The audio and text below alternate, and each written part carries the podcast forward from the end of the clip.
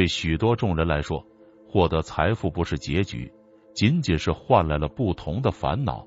错误不在于财富，而在于思想本身。如果你一无所有，寻求其他理想前，是否先寻求理解？在哲学和财富上，宁可你拥有智慧，而舍弃一切财物，用你全部的力量去争取一个健全的思维。如果有任何锁链枷锁阻碍你，解开它或切断它。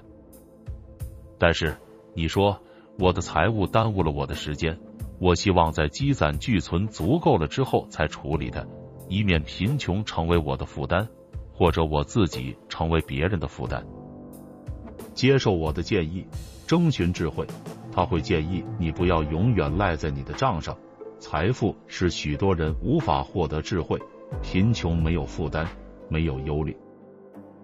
当警钟响起时，穷人不怕受到抢夺；当有一声着火的呼喊时，他们只会寻求一条逃生之路，而不会问应该救什么。努力过简朴的生活。简单生活是自愿的贫困。如果你想有空闲的时间，要么做个穷人，要么像个穷人。借口的逃避，比如我还不够。当我得到满意的数量时，我才将全新的投入哲学。然而，哲学理想正被推迟与排在其他利益之后。你应该从哲学开始，哲学应该首先得到保障。你反驳道。我希望获得一些生活必需品。是的，但是你应该在获得的过程中学习。贫困没有理由让我们远离哲学，甚至没有实际的匮乏，因为当我们追求智慧的时候，我们必须忍受饥饿，即使我们挨饿，我们也必须达到这个目标。因为忍受贫穷而犹豫不决吗？财富从疯狂中就能解脱出来吗？因此。一个人不应该首先寻求积累财富。然而，即使没有钱，人们也可以达到哲学的境界。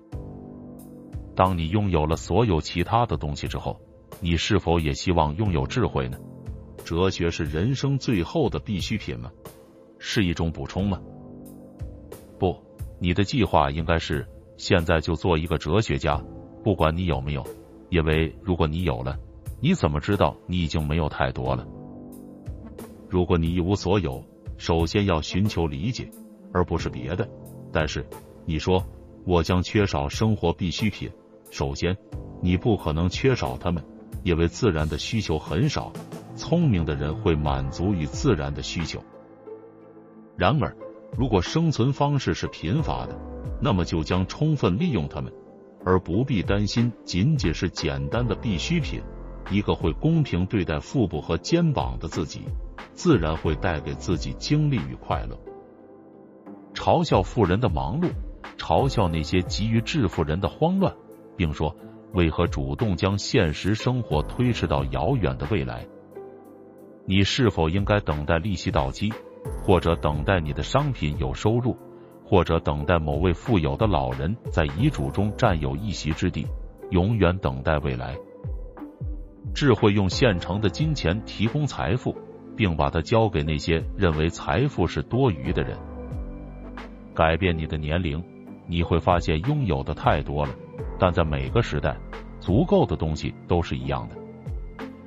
我要借用伊壁鸠鲁的话，对许多人来说，获得财富不是结局，而是改变了不同的烦恼。因为错误不在于财富，而在于思想本身。就像你把病人放在木头床或金床上都无关紧要一样，因为无论他们被移到哪里，他们都会带着疾病随身。